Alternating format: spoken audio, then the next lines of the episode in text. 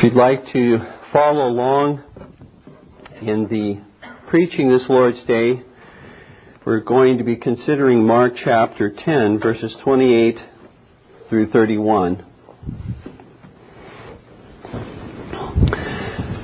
When we come to Christ in faith, embracing Him alone for our eternal salvation, we learn that Christ also graciously rewards us for our obedience to His revealed will.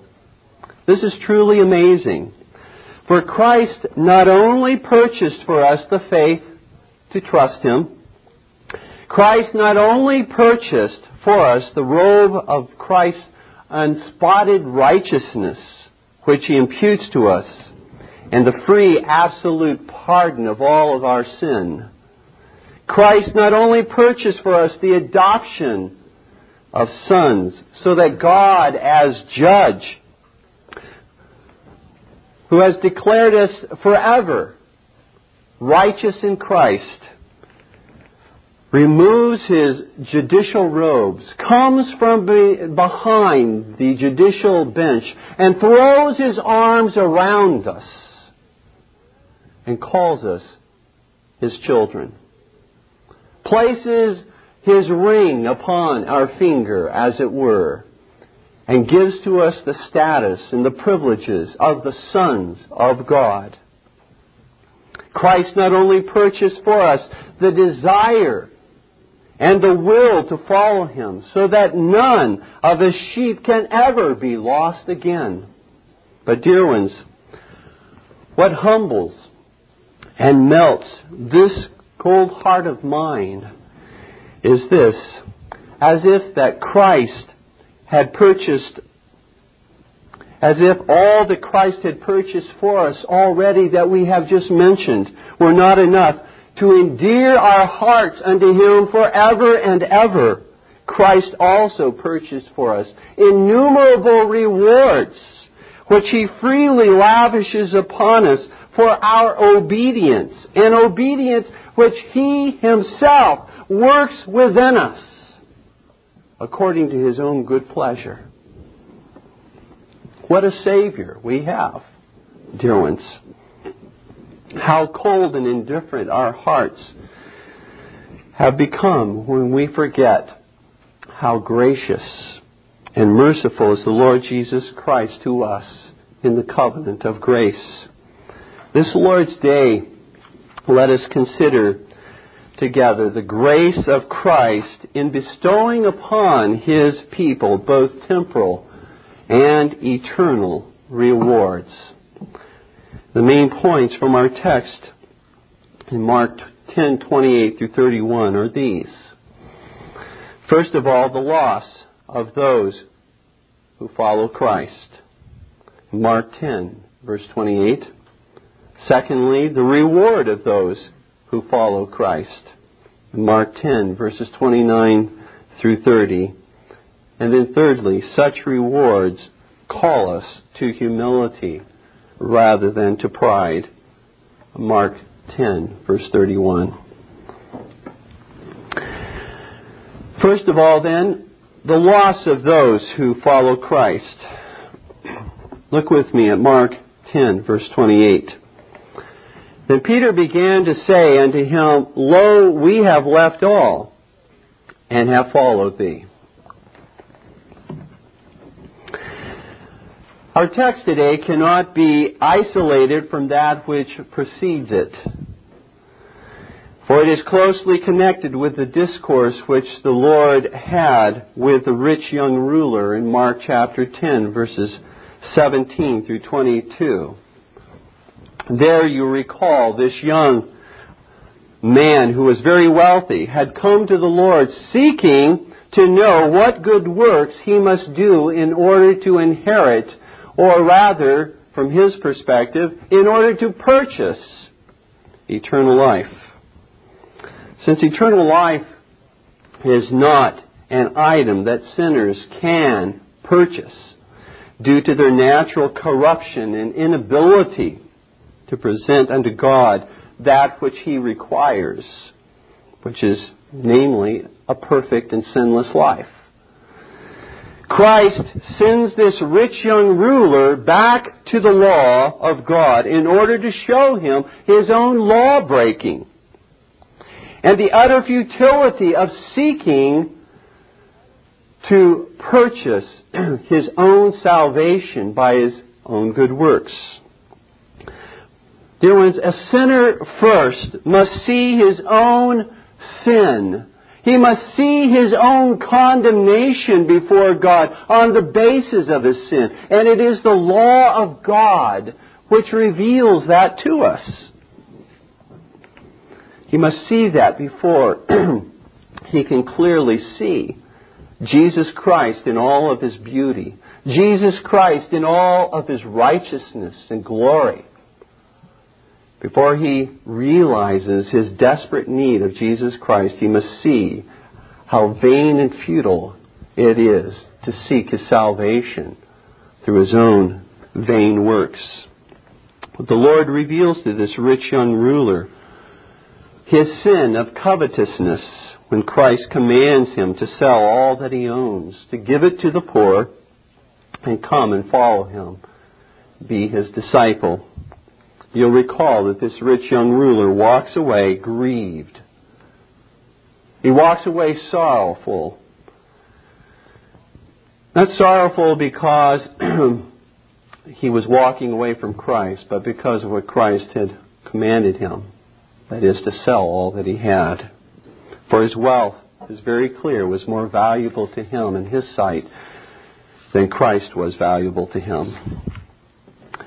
The Lord then takes the opportunity to instruct the disciples concerning the impossibility of men entering into the kingdom of God by their own riches, by their own works, or by their own gifts. In Mark chapter 10, verse 27, the Lord says, it's impossible with men. With men, it is absolutely impossible for them to gain eternal life through their own efforts. There's nothing they can do. They're totally helpless. But with God, all things are possible. And so faith must be placed in the God who works that which is impossible. Now, in response to the discourse with the rich young ruler and the instruction that the Lord had given to his disciples about the dangers of abusing the wealth that God has given to them, Peter interjects the following on behalf of all the disciples. He says in verse 28, "Lo, we have left all and followed thee." The parallel account in Matthew's Gospel, Matthew 19:27, adds the question, "Behold, we have forsaken all and followed thee. What shall we have, therefore?" What shall we have because we have forsaken all and followed thee? In other words, Peter is saying, "Look here, Lord, that which the rich young ruler was unwilling to do, we have done. For we have forsaken our vocations. We have forsaken our possessions and have followed thee. What will be our reward? What will we gain by this?" Well, it's certainly true that Peter and the other disciples had forsaken their vocations in order to follow Christ, which is commendable. It is certainly true that Peter and the other disciples who were married had also spent periods of time, no doubt, vast periods of time, much time away from their families in order to follow Christ, which is also commendable. But there appears to be, in Peter's question, the drawing of Christ's attention to what they themselves have personally sacrificed in order to follow him. As if to say, "But Lord, look at us. Look at us. Look at what we have sacrificed. Compared to the rich young ruler, look what we have forsaken to follow thee." This question may not have been motivated by pride, but knowing the sinful tendency of our own hearts to compare ourselves with others so as to place ourselves in a better light, and knowing the problem that the disciples had with pride, as we have seen even in Mark chapter 9, verses 33 through 40, it's not unreasonable to conclude that Peter had turned his attention away from Christ to what honors their sacrifice should bring upon them. This is especially the case as we look at Mark chapter 10, verses 35 and following, which, God willing, we'll consider next Lord's Day.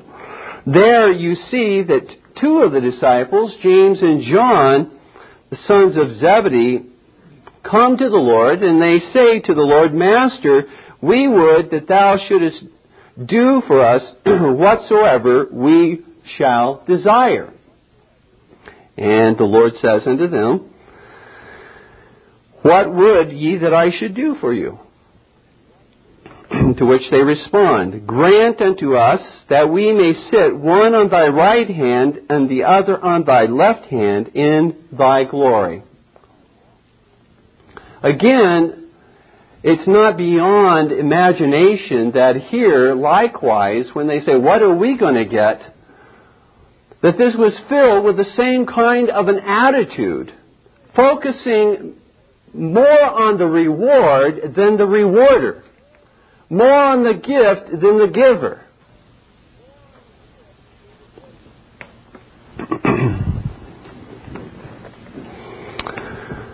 You see, on the one hand, it is right and faithful for the child of God to look to the gracious rewards promised to him by Christ as a further incentive for perseverance and in following the Lord Jesus Christ. In Matthew chapter 5, for example, notice the incentive that is given by way of the reward promised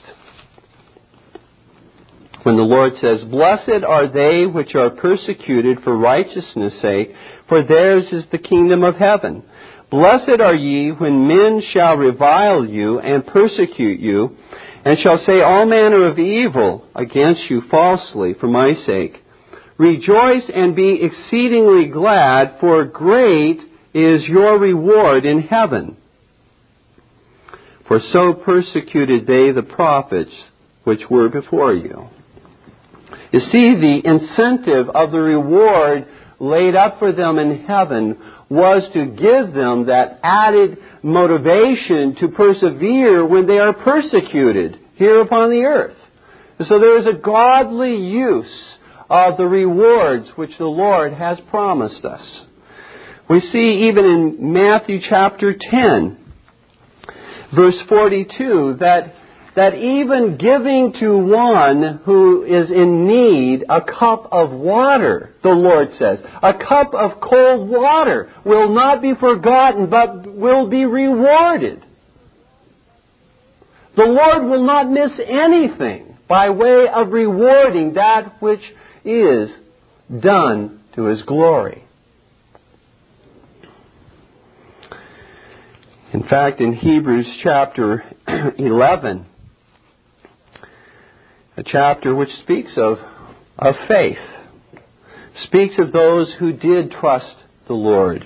We find concerning Moses, beginning with verse 24, "By faith Moses, when he was come to years, refused to be called the son of Pharaoh's daughter, choosing rather to suffer affliction with the people of God than to enjoy the pleasures of sin for a season, esteeming the reproach of Christ greater riches than the treasures in Egypt, for he had respect unto the recompense of the reward." His eye was glued, was affixed to the reward that waited for him in heaven. He then had the courage as a result of that reward. He had the motivation to persevere in suffering with God's people rather than choosing the passing pleasures and glory that were within Egypt.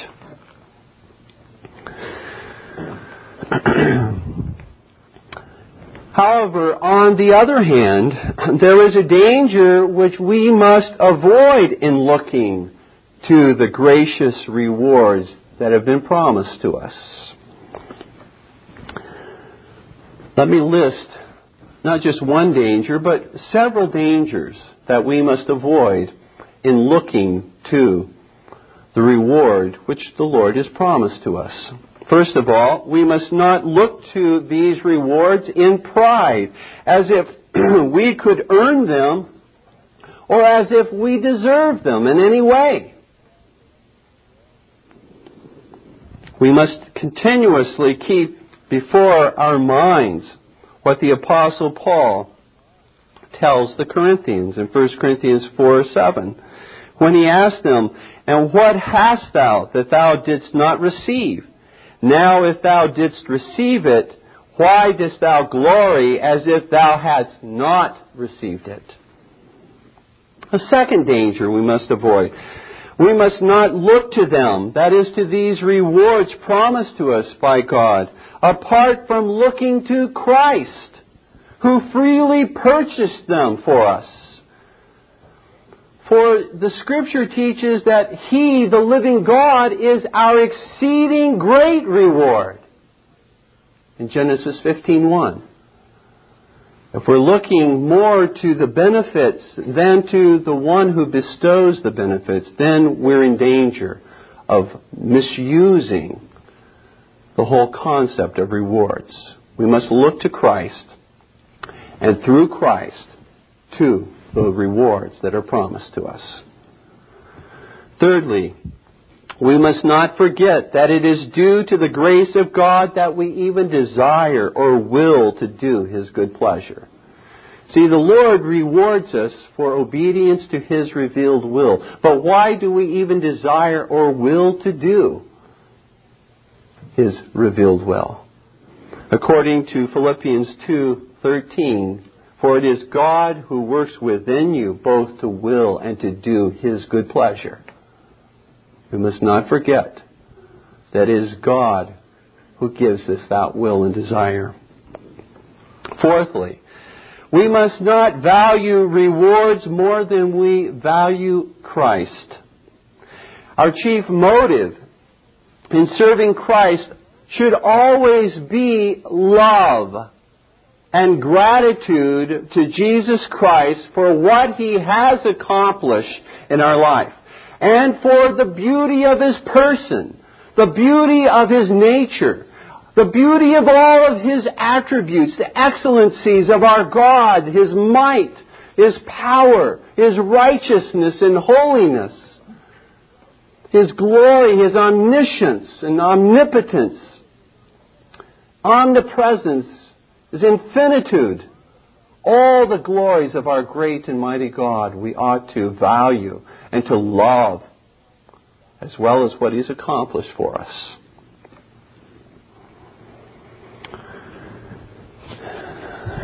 Fifthly, we must not expect, dear ones,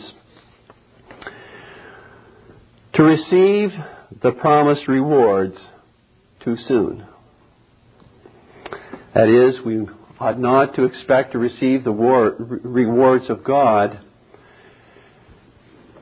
and fall upon our faces and say, "Well, I guess God is just not going to reward me," before the battle is ended and before the race is finished. We must be patient, and we must be faithful in all that Christ has called us to do, to finish the course that He has laid before us. And then we reap the eternal rewards of the Lord our God. Dear ones, if we are using rewards which Christ has promised us and purchased for us as we ought, we will find ourselves broken before the Lord at the thought of these gracious rewards. We will find ourselves filled with humility at the reception of such gracious rewards. And we will find ourselves driven all the more to Jesus Christ, to embrace Him with ever-increasing faith. We will know that we are using the rewards which Christ has promised us as they ought to be used, if these things that I've just mentioned are realized and being realized in our lives. The second main point, the reward of those who follow Christ. In Mark chapter 10, verses 29 through 30.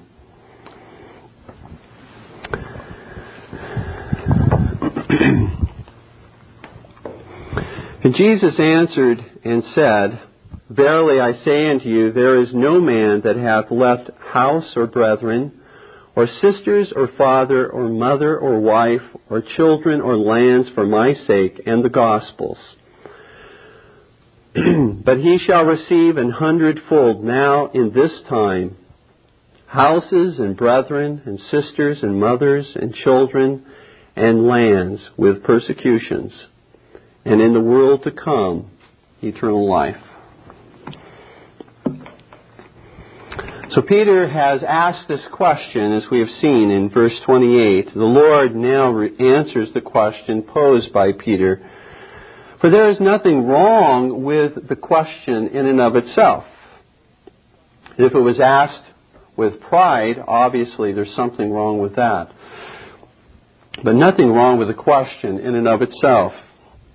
And in his answer, the Lord promises gracious rewards to those who have followed him in faith. Note first the absoluteness of this promise of reward. And Jesus says, Verily I say unto you, there is no man who hath left house, or brethren, or sisters, or father, or mother, or wife, or children, or lands for my sake and the gospel's, but shall be rewarded. No man, no woman, no child, no one. It's absolute. Whatever a Christian forsakes in this life in order to follow Jesus Christ will without exception be rewarded by the Lord. Absolutely none will fail to receive their reward. Secondly, from the promise which the Lord makes in these verses, what is it that Christ mentions here that we must be willing to forsake for His sake? For His cause. Well, He mentions several things, but they can be summarized under two broad categories.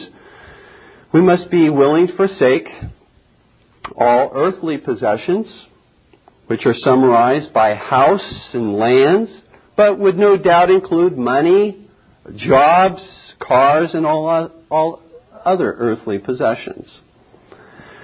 In the second major category, that we are to be willing to forsake are all earthly relationships, which are summarized by brothers and sisters, father, mother, wife, and children. And the only reason the husband is omitted is because Christ is speaking here to men in the immediate context. That would certainly apply, therefore, to women. They must be willing even to forsake husband as a husband is willing to forsake wife to follow Christ. We must remember, dear ones, that we do not absolutely own anything in this life. We are stewards. We are tenants, to whom the Lord has loaned certain gifts and resources to manage on His behalf. whether it be a possession or whether it be a relationship. When we begin to act as though what we have is ours in an absolute sense, we have then robbed God of what is rightfully His. For the Lord says in Psalm chapter 24, verse 1, "The earth is the Lord's and the fullness thereof, the world and they that dwell therein." The fullness thereof. Without exception, everything belongs unto the Lord God. Therefore, when the Lord calls us to let go of anything in this life, He can do so not merely because He is infinitely bigger and stronger than we are, not just because He has the power to take it from us, but He can do so because it does not belong to us in the first place. It all belongs to Him. And He has loaned it to us to manage on His behalf. Regardless of the possession, regardless of the relationship, it is loaned to us as His tenants, as His managers and stewards. It is therefore His to do with as He pleases. Does that automatically mean that if one of these possessions or relationships should be taken from us, that we will not feel pain and sorrow? Of course not. We may grieve over the loss of a loved one. We may grieve over the loss of certain possessions. But the Lord will comfort. He will grant grace. He will help us to again realize in the midst of our pain and sorrow that it is His right to do so. That He is God. And He does so not to hurt His children. He does so to encourage, to help, to cause His children to grow and to glorify Himself according to His most holy, wise plan.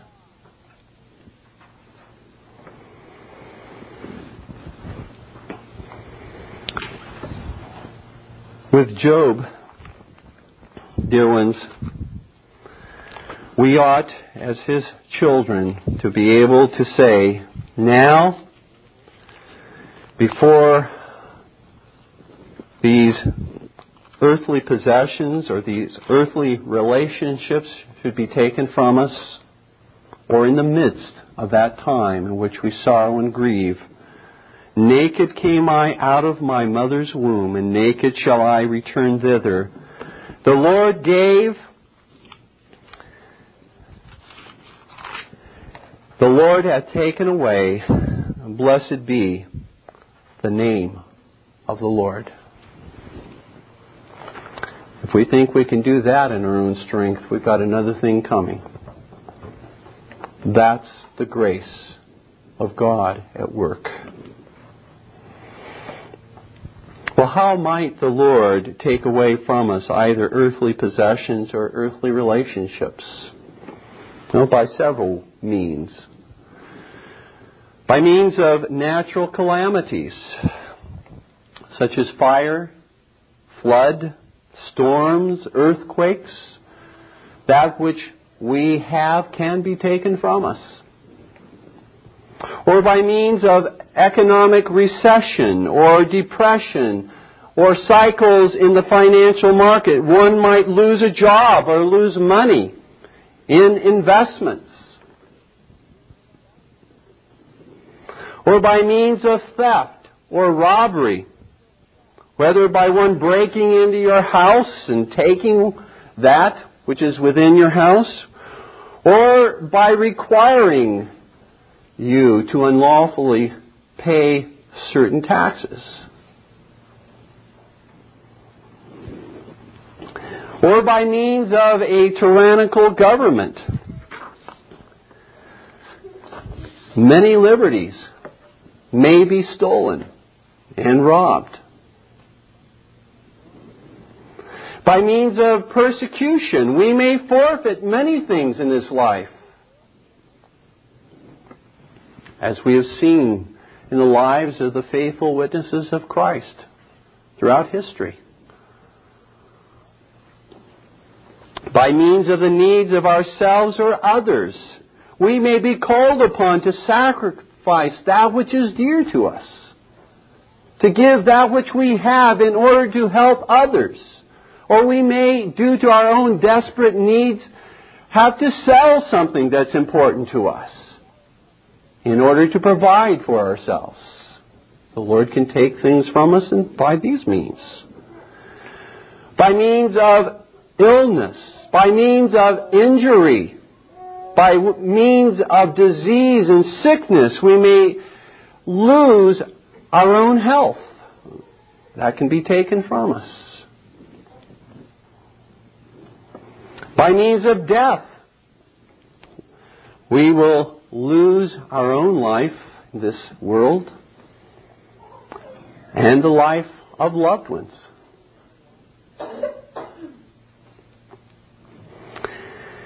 By means of standing for the truth, dear ones, we may lose family members and friends.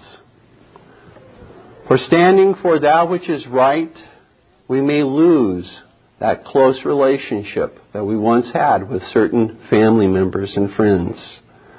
Again, this is not new to us.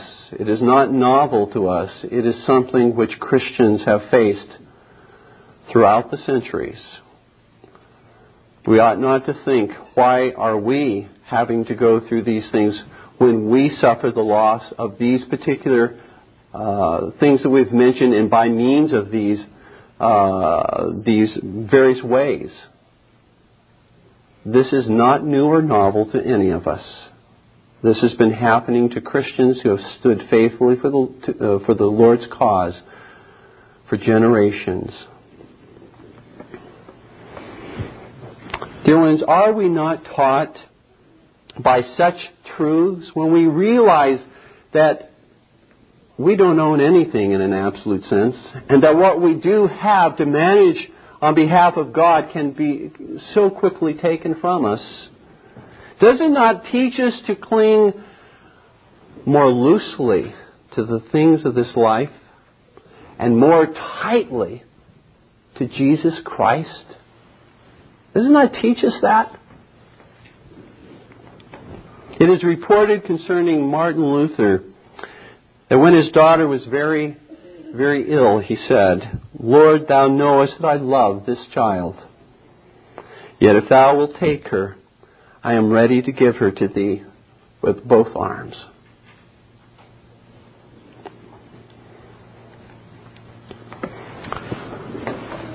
These are questions we must ask ourselves now, dear ones. Not once we're in that particular situation, but now we must ask ourselves these questions if we would be ready, should the Lord bring us to that place in our lives where we must forfeit those possessions or those relationships. A third observation about the promised rewards made by Christ is the reason given for the loss, wherein it says, "For Christ's sake and the gospel's sake." The Lord will not forget whatever the sacrifice you have made in standing humbly and faithfully for the truth of Jesus Christ. I would submit that we may suffer for Christ's sake and the gospel's sake by way of attacks from the enemy, even when it is not so obvious that the attacks are from the enemy. As in the case of Job. Certainly he suffered a great deal from these supposed friends who came supposedly to encourage him. That was a great pain in which he had to bear. But he was bearing, you recall, even prior to the arrival of these friends, he was bearing great suffering, which was instigated by the devil, which was, as it were, behind the scenes. He didn't necessarily hear. We're not told that he knew of this audience, as it were, between God and the devil. The reason for what had occurred, all he saw was that this was taken away, that was taken away. It was not such an apparent type of loss that he could say, this enemy has come, this outward visible enemy has come because I have stood for the truth. But it was a more indirect, invisible type of an attack. And this may be as well our lot as we suffer for Christ. We may not know, we may not understand why certain things happen to us and fall out the way that they do. Whenever that happens, certainly we ought to search our hearts. We ought to investigate and to see whether there is some sin in our life for which we have not repented. Some duty that we are not fulfilling, which we ought to be fulfilling. But upon examination, if there's nothing that the Lord reveals to us and shows forth to us in our life that we are obstinately living in some sin, then it may be that we can simply look at a situation similar to that through which Job passed. Job was suffering for Christ's sake and for the gospel's sake.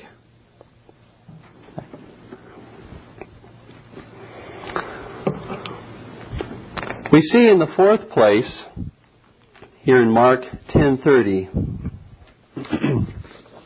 the rewards promised to those who let go of the things of this life for the cause of Jesus Christ. Christ's rewards are said to be poured out upon us 100-fold, which is to say that the Lord will not take from us anything, that He will not more than abundantly bless us with so much more, both in this life and in eternity. How in this life? In this present time or this present life are mentioned the possessions and relationships which have been forfeited for the cause of Christ.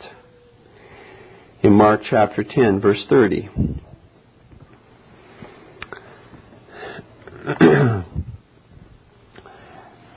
And how the Lord will reward us. And He uses the same terms. You have given up house.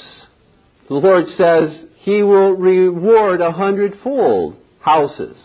You have given up lands. The Lord says He'll reward 100-fold in lands. You've given up mother or father, brother, sister. These earthly relationships, the Lord says He will reward 100-fold. Not merely in eternity, but He says in this time, in this life. Now how is that? How is it that the Lord will reward us 100-fold in this life? In these things that we've mentioned, both by way of possessions and relationships.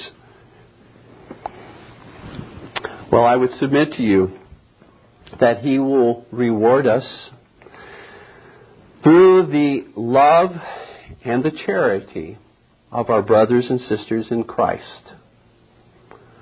If we are willing to forsake that which the Lord calls us to or that which the Lord takes from us, and we willingly accept that loss for the cause of Christ and for the gospel's sake, The Lord will reward us 100-fold through the love and the charity of our fellow brothers and sisters in Christ. In 1 John chapter 3,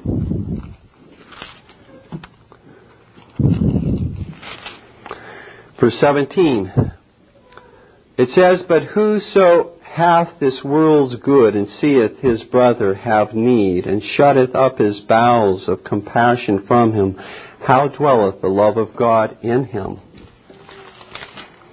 My little children, let us not love in word, neither in tongue, but in deed and in truth. And hereby we know that we are of the truth, and shall assure our hearts before him." Another way in which the Lord will reward us 100-fold in this life if we suffer the loss of these possessions or relationships for the cause of Christ is through the abundant grace that God gives when we learn again and again to find our peace, our joy, and our contentment in Jesus Christ.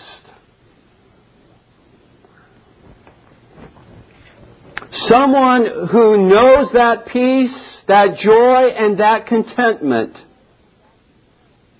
will not suffer the loss of that at the expense of anything in this life, for it will be more precious to him than homes and lands and of any earthly relationship.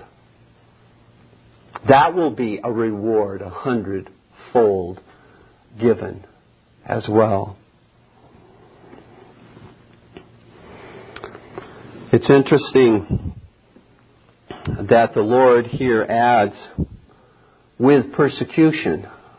He lists these rewards both as to possessions and as to relationships, and then he mentions, with persecution.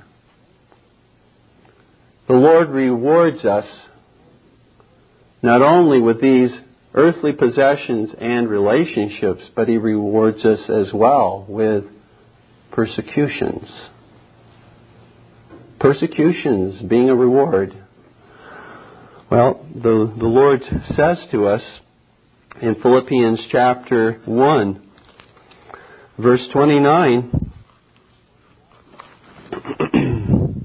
"For unto you it is given in behalf of Christ, not only to believe on Him, but also to suffer for His sake."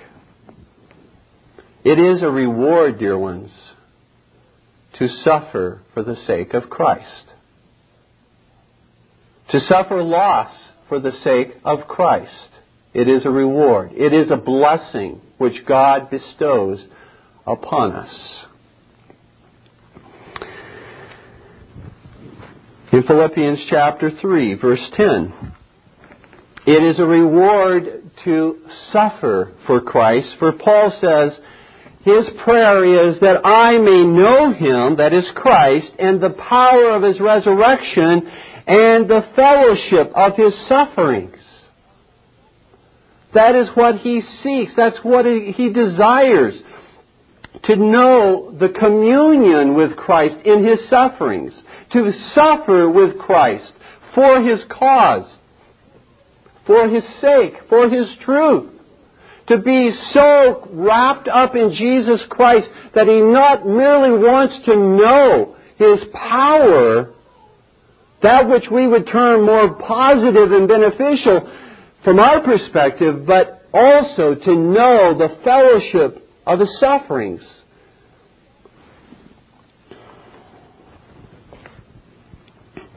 The disciples counted it a privilege. They counted it a joy, dear ones, that they had been accounted worthy to suffer for the name of Christ. In Acts 5:41, having been whipped for teaching in Christ's name, they went forth rejoicing. Not resentful, not bitter, Not murmuring and complaining, but rejoicing that God had counted them worthy to suffer for His name. How often is that your attitude or mine when we go through the sufferings that we go through in this life? How often do we say to the Lord, "Dear Lord, I thank Thee that Thou hast counted me worthy to suffer for Thy name, to promote Thy glory, for all of the world with whom I come in contact can now see the power of Jesus Christ operating in my life as I am sustained not by my own strength but by the power and the grace of God, and as I can give testimony to the Lord that He is ever faithful, that He will sustain me, that He will see me through to the end." You know, if we would know Christ's glory, Scripture teaches we must first know His sufferings. And it is by these sufferings, it is by affliction, it is by persecution that we come to grow in our faith, to grow in our love for Jesus Christ. It is by our suffering that God crushes pride in our life and exalts humility. And it is by our suffering that Jesus Christ is seen to be all in all, to be seen as the only one that we truly have need of in this life. The Lord not only promises rewards in this present time, but also rewards in eternity. We shall in eternity receive eternal life, which summarizes all the treasures laid up for us in heaven.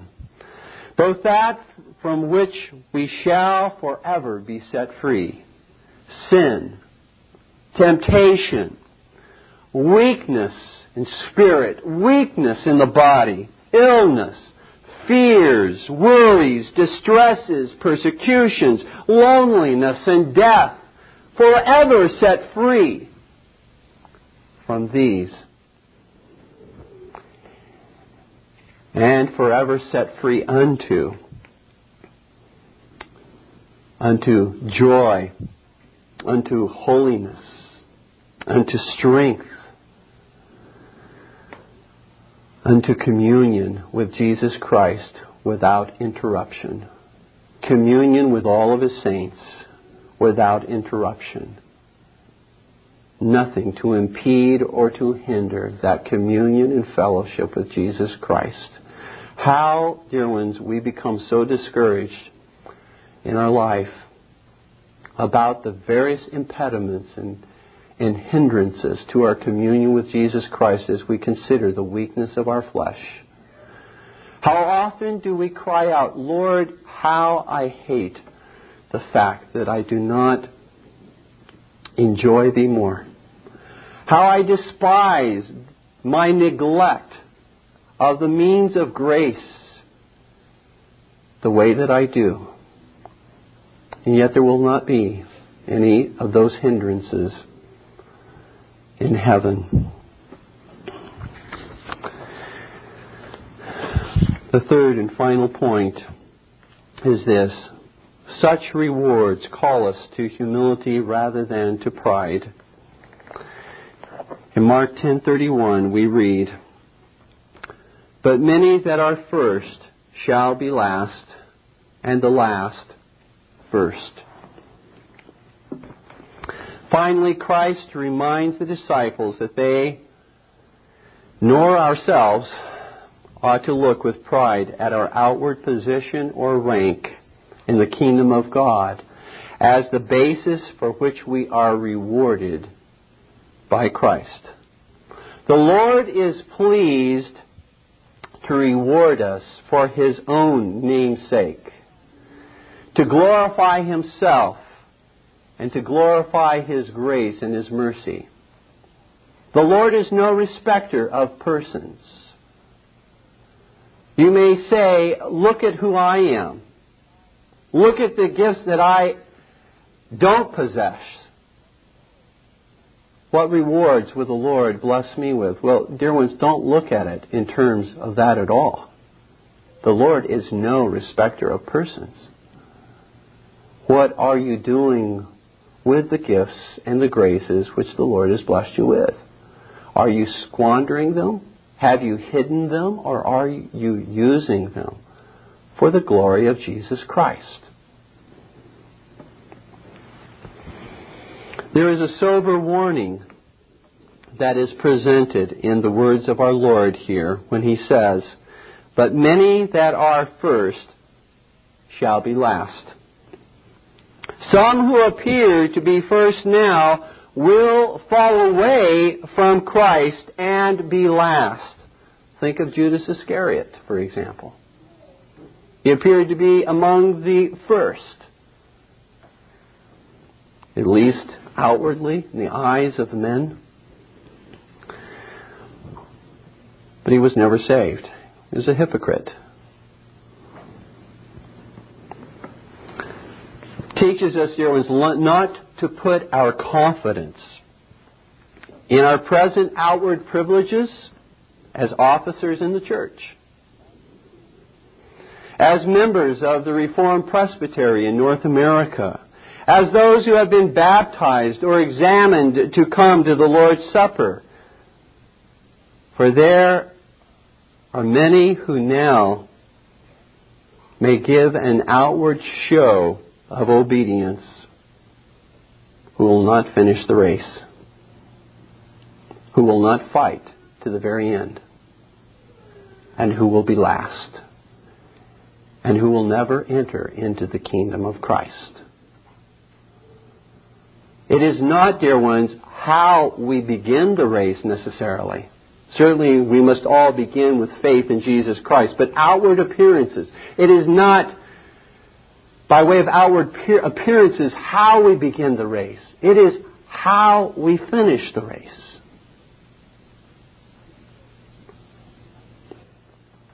How are you running the race? Is it full of outward show? Outward glory? That's not what counts, dear ones. What counts is how you run the race in your heart, your desire to please and obey the Lord, your desire to repent and turn from your sins, confess your need of Jesus Christ, to live in dependence upon Him.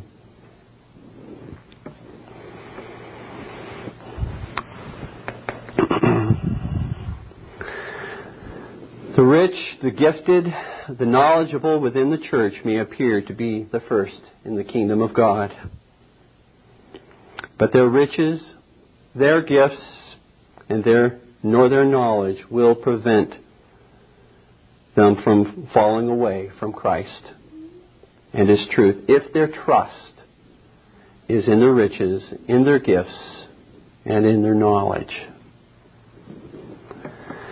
But there is not only a sober warning, but the Lord concludes with a joyous proclamation that is presented in these words, "And the last first, and the last shall be first." Some who appear last now due to their sin, due to their poverty, due to their problems, due to their weaknesses, due to their lack of gifts or knowledge, will at that day, that final day, at that last day, be first. Will be first. Why? Because their faith was not in their riches. Their faith was not in their gifts. Their faith was not in their intellectual ability. But their faith was in Jesus Christ. Dear ones, this is our hope, even for those with whom we have presented the gospel perhaps many times. The last shall be first. Do not give up. Do not stop praying for those who are without Christ. Do not stop praying for rebellious children. The last shall be first. Continue to beseech the Lord for all of those who are walking in rebellion contrary to the truth, that God would cause them to finish the race. To finish the race strong to the glory of Christ. Please stand with me in prayer.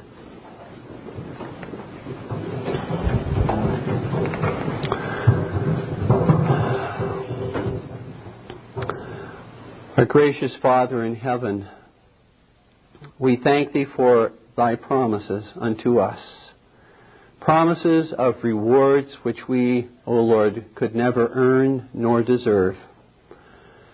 Promises which are bestowed freely upon us. Rewards which are bestowed freely upon us through Christ our Savior. We praise Thee, our Father, for the great love with which the Lord has loved us. It is not that we have first loved Him, but that He has first loved us. That calls forth from us such love and gratitude. And, O Lord our God, we pray that Thou would cause us to run the race before us with courage, with faith in Jesus Christ, looking not to our outward privileges as the basis for our salvation, but looking to Jesus Christ, the author and the finisher of our faith. We ask our Father and our God that Thou would encourage Thy people this day with these truths, that Thou would make us sober, O Lord, to heed the warnings which we have heard as well. Cause us, O Lord, to reflect upon as well the call of the Lord to be willing to forsake all to follow Thee. Lord, we ask that Thou would challenge us all this day, that we would not soon forget how Thou hast spoken through Thy Word and by Thy Spirit this day into our hearts. We ask these things in Jesus' name. Amen. This Reformation audio track is a production of Stillwater's Revival Books. You are welcome to make copies and give them to those in need. SWRB makes thousands of classic Reformation resources available, free and for sale, in audio, video, and printed formats. It is likely that the sermon or book that you just listened to is also available on cassette or video, or as a printed book or booklet. Our many free resources, as well as our complete mail-order catalog, containing thousands of classic and contemporary Puritan and Reformed books, tapes, and videos at great discounts, is on the web at www.swrb.com.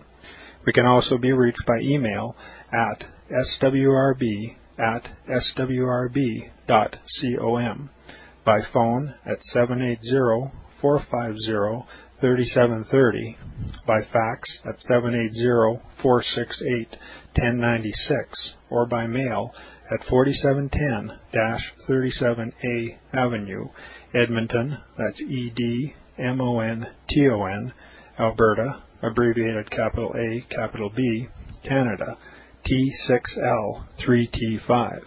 You may also request a free printed catalog. And remember that John Calvin, in defending the Reformation's regulative principle of worship, or what is sometimes called the scriptural law of worship, commenting on the words of God, which I commanded them not, neither came into my heart, from his commentary on Jeremiah 7:31, writes, God here cuts off from men every occasion for making evasions, since he condemns by this one phrase, I have not commanded them, whatever the Jews devised. There is then no other argument needed to condemn superstitions than that they are not commanded by God. For when men allow themselves to worship God according to their own fancies, and attend not to his commands, they pervert true religion. And if this principle was adopted by the Papists, all those fictitious modes of worship, in which they absurdly exercise themselves would fall to the ground. It is indeed a horrible thing for the Papists to seek to discharge their duties towards God by performing their own superstitions. There is an immense number of them, as it is well known, and as it manifestly appears. Were they to admit this principle, that we cannot rightly worship God except by obeying His word, they would be delivered from their deep abyss of error. The prophet's words, then, are very important, when he says that God had commanded no such thing, and that it never came to his mind, as though he had said that men assume too much wisdom when they devise what he never required, nay, what he never knew.